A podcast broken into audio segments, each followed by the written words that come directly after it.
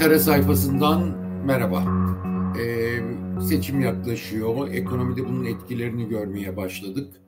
Ee, baktığımız zaman iktidarın elindeki tüm barutları kullandığını görüyoruz. Rezervler erimeye devam ediyor. Şimdi altın rezervleri eriyor. Ee, kamu bankaları nereden bulurlarsa e, neredeyse kaynayan sormadan borçlanmaya devam ediyorlar hem e, fatu şey e, çok ağırlaşıyor seçimden sonrasına ilişkin. Üstüne üstlük de seçimden sonrasına ilişkin harcamalar da olacak. Son barutları kullanıyorlar ama e, ne olacağını görülmüyor açıkçası. Merkez Bankası görevini yerine getirmiyor. Frene basması gerekiyordu. Basmıyor. İktidarın işini kolaylaştırmaya devam ediyor. İkinci tura kalırsa seçim bir ihtimal e, bu konuşuluyor piyasada. Yabancılar da bunu konuşuyor artık yani döviz rezervleri zaten eridi bitti. Altın rezervi de çok az bir seviyeye inmiş olacak ikinci tura kalırsa. Çünkü ellerinde başka şey yok. Yabancıların özellikle iktidardan umutlarını kestiği görülüyor. Çok yoğun heyet görüşmeleri yapılıyor Ankara'da dahil olmak üzere ve baktığımız zaman altılı masa yani Millet İttifakı'nın ekonomi masası artık görücüye çıkıyor. Cumartesi günkü mitingde daha önce bir toplantı yapacaklar. Daha sonra mitingde sahneye çıkmaları bekleniyor. Yapılacak atama olacak mı seçim günü ya da gecesi? O zamana kadar bir atama beklenmiyor ama seçim gecesi sonuçlar belli olmaya başladıktan sonra bir şeyler açıklanabilir. Onun şeyini konuşacağım. Koordinasyon tablo çok ağırlaştıkça ta, e, koordinasyon ve e, Millet İttifakı'nın ekonomi masasının uyumu giderek önem kazanacak. Evet iktidar son barutlarını harcıyor dedik. Döviz rezervlerinde erime devam ediyor. Eksi 65 milyar geçen hafta anlatmıştık. Eksi 65 milyar e, kamu dahil swap hariç 65 milyara do, dolara indiğinde rezervler tehlike sinyali kabul edilirdi. Şimdi bu çoktan aşıldı ve eksi 70 milyar dolara dayanmış gözüküyor geçtiğimiz perşembe günü akşam itibariyle 69 nokta eksi 69.7 milyar dolardı cuma günü. Yani hızı azaldı ama erime devam ediyor. Rezervlerdeki gerileme devam ediyor. Efektif talebi de daha doğrusu Merkez Bankası e, bankaların efektif durumu değişmiyor ama Merkez Bankası'nın e, efektif durumu da yaklaşık 10 milyar dolardı bir buçuk ay önce. Şimdi 5 milyar dolara kadar inmiş gözüküyor. İktisatçılar bunun bankalardaki rezerv efektif rezervi değişmediği için sadece Merkez Bankası'nda değiştiği için dışarıya gönderilen para olduğunu tahmin ediyorlar. Altın rezervleri eridi. Merkezin altın satışı iki ayda 100 tonu bulmuş gözüküyor. Hep söyledik bu kadar altın biriktirmesine gerek yoktu. Ambargo tehlikesi nedeniyle yapmışlardı. Ama şimdi onu, onu da eritmeye başladılar. Dediğimiz gibi ilk turda biterse altın rezervleri belirli bir noktada kalabilir. Ama ikinci tura kaldığı takdirde mecburen döviz talebini durdurmak için altın satışlarına devam edecek. Merkez Bankası belli ki ve altın rezervleri iyice tehlikeye girecek, iyice risk büyüyecek gibi görünüyor. Baktığımız zaman Merkez Bankası'nın bu tablo karşısında geçtiğimiz haftalarda söylemiştik. Bir kere kredilerdeki artış devam ediyor. Özellikle kamu bankaları kanalıyla ciddi biçimde bireysel krediler, kredi kartlarında taksitlendirmeler yoluyla çok yüklü bir piyasaya para veriliyor. Bunun tabii dövize talep yaratıyor bir, bir kısmı. Ama bir kısmı da alışverişe gidiyor. Ekonomi gayet canlı. Diğer ekonomilere kıyasla canlı seyir devam ediyor. En büyük şeyi seçim ekonomisi ve Türkiye tarihinde görülmemiş bir seçim ekonomisi uygulamaya devam ediyor. Merkez Bankası'nın görevi böyle durumlarda özellikle döviz rezervi eksi 70 milyar dolara kadar gerilemişken bunu durdurması gerekir. Ama kredileri de kısması gerekir BDDK'nın Merkez Bankası'nın ama böyle bir yola gitmiyorlar. Üstüne üstlük de enflasyon raporu açıklayıp Merkez Bankası Başkanı şaka yapar gibi bundan sonra döviz rezervlerini arttırmaya çalışacağız gibi sözler ediyor. Maalesef hiçbir ciddiyeti kalmadı. Merkez Bankası itibarlı kurumdur diye üstüne basa basa söyleme gereği duyuyor ama itibar kaybolduğu için bu özellikle oluyor. Kamu bankaları enkaz bırakıyor. Genelde bir enkaz kalacak ama kamu bankaları enkaz bırakıyor. Ziraat Bankası seküritizasyon adı altında 1 milyar dolarlık borçlanma yaptı. Bu kimden alındığı, yatırım bankaları diyorlar. Yüzde kaç faizle alındığı belli değil. Açıklanmıyor, şeffaf değil. Ve biliyorsunuz kamu bankalarında iki yıldır sürekli sermaye arttırımına gidildi ama onlar bile yetmiyor. Çünkü son gaz kredi artışına devam ediyorlar. O yetmediği için kaynak için yüzde kaç faizde olduğunu bilmediğimiz bir borçlanma yapılıyor ve ileriye dönük olarak çok ciddi yükler birikmeye devam ediyor.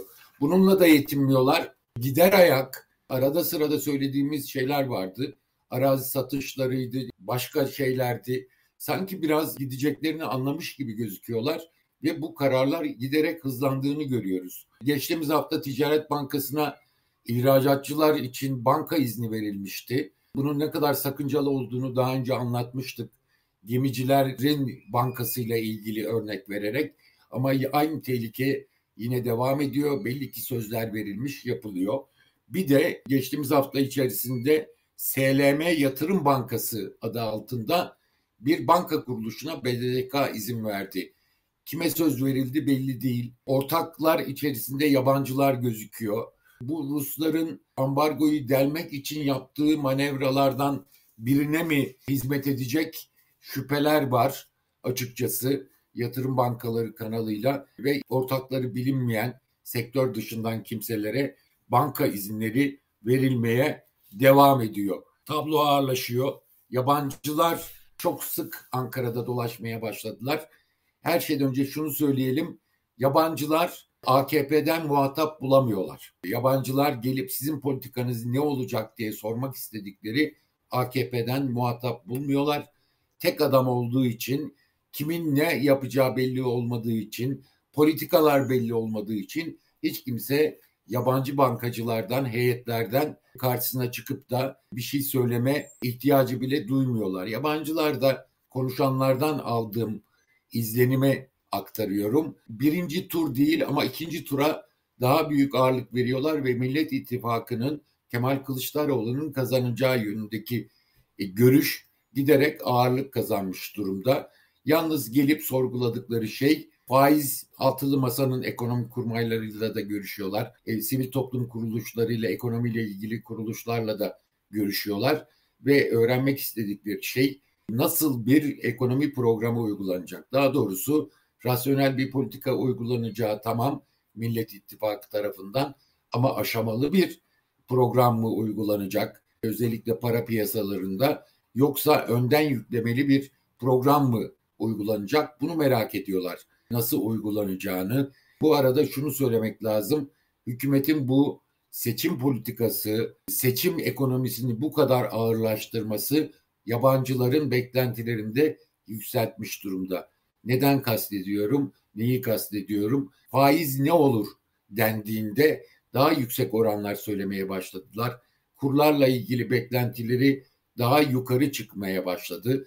Çünkü aksi takdirde hasarın çok büyük olduğunu, buraya girişlerin için yabancılara güven verilmesi gerektiğini söylüyorlar ve giderek benim edindiğim izlenim önden yüklemeli bir program sanki daha ağırlık kazanacak gibi görünüyor. Bu benim yorumum. Ankara'dan edindiğim izlenim de bu. Aksi takdirde zaten yük çok büyük olacak. Bu nasıl bir an önce normalleşme başlayacak? Bunun için önden yüklemeli bir faiz ve kur politikası gündeme getirilebilir. Bu ama altılı masanın teknisyenleri göreve geldikten sonra asıl tabloyu gördükten sonra ortaya çıkacak. Hep söyledik bunu. Çünkü hasarın tam ne olduğunu göremiyorlar. Tahminleri var, üzerinde çalışıyorlar ama hasarın ne olduğunu göremiyorlar. O yüzden de yeni programın dizaynında bu tabloyu görmeleri gerekecek.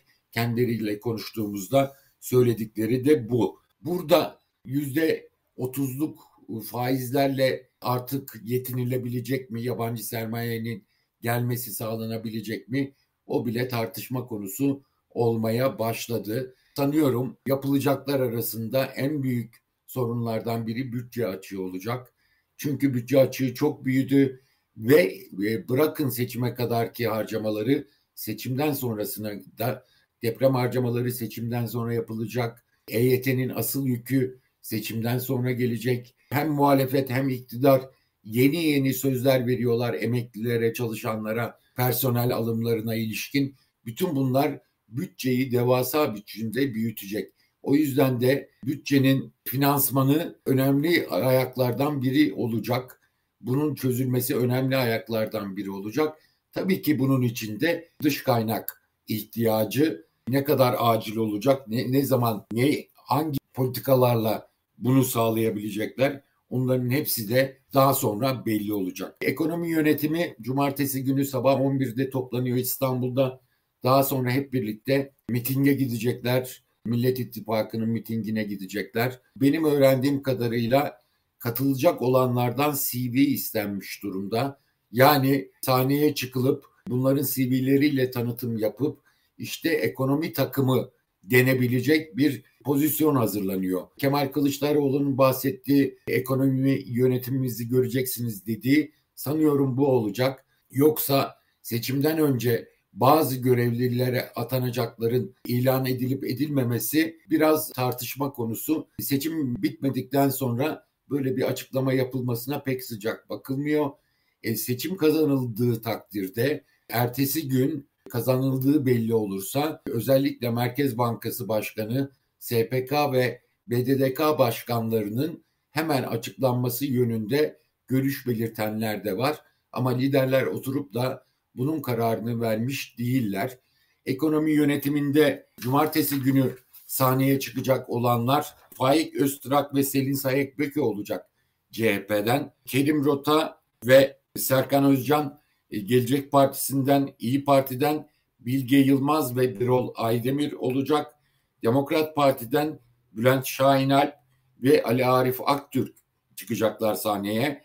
Benim aldığım bilgi Deva'dan İbrahim Çanakçı sadece gözüküyordu. Saadet Partisi'nden Sabri Tekir bunlara da ikinci isimler eklenecek. Cumartesi günü yapılacak şeylerde. Bu bir anlamda CHP e, yani Faik Öztürk hariç aynı zamanda ekonomi yönetiminde görev alacak kişiler olarak da adlandırılabilir. Yük çok ağırlaştı. Ekonomi gelecek ekonomi yönetiminin işi çok zor olacak ama bir de koordinasyon asıl üzerinde durulması gereken bir şey olacak. Bu yüzden de koordinasyonu sağlayacak bir ekip ayrıca bir ekip belirlenebilir. Tüm ekonomide koordinasyonu sağlamak için bütün partilerden oluşacak teker kişiden öyle bir şey yapılabilir.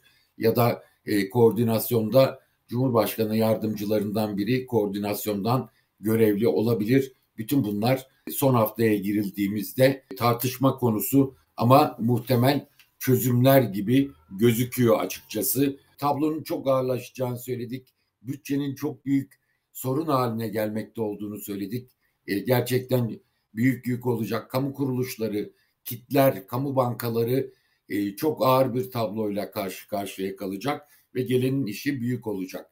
Eğer e, iktisatçıların Ankara'da söyledikleri şu, doğru dürüst bir ekip e, oluşup doğru dürüst bir program ortaya konursa hızlıca toparlanma, e, özellikle para piyasalarında 3 ay içerisinde bir normalleşme sağlanabilir ve güven veren bir program ve ekip açıklanırsa bu yıl için yüzde dörtlük büyümeyle devam edilebilir. Tabii ki bu Millet İttifakı'nın gel- geldiğinde söz konusu ama yabancıların da söylediği iktidarın yeniden kazanması halinde olacaklar ise bayağı korkutucu gözüküyor.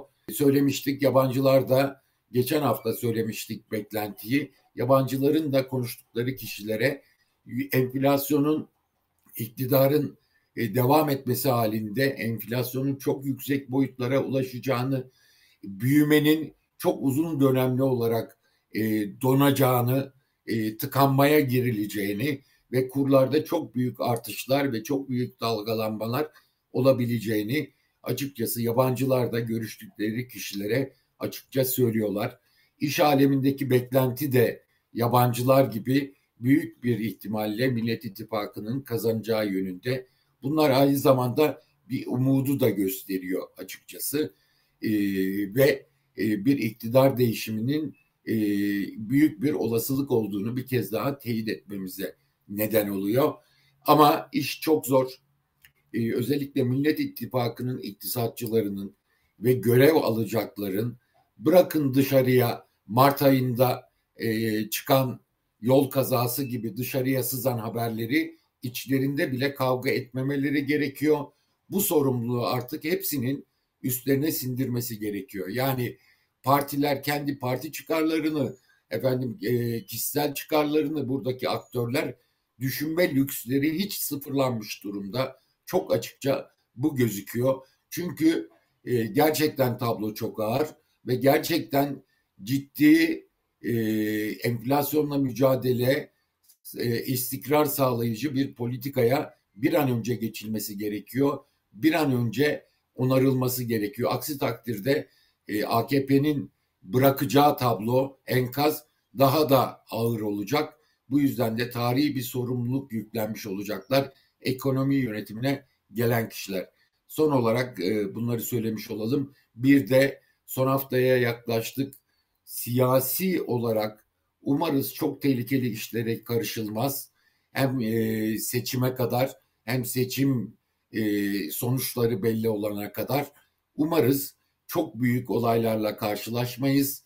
E, umarız e, barış içerisinde normal biçimde bu süreci de atlatırız. Bu ekonomi içinde hayati bir önem taşıyor. Bunu da söylemiş olalım. Haftaya tekrar görüşmek üzere.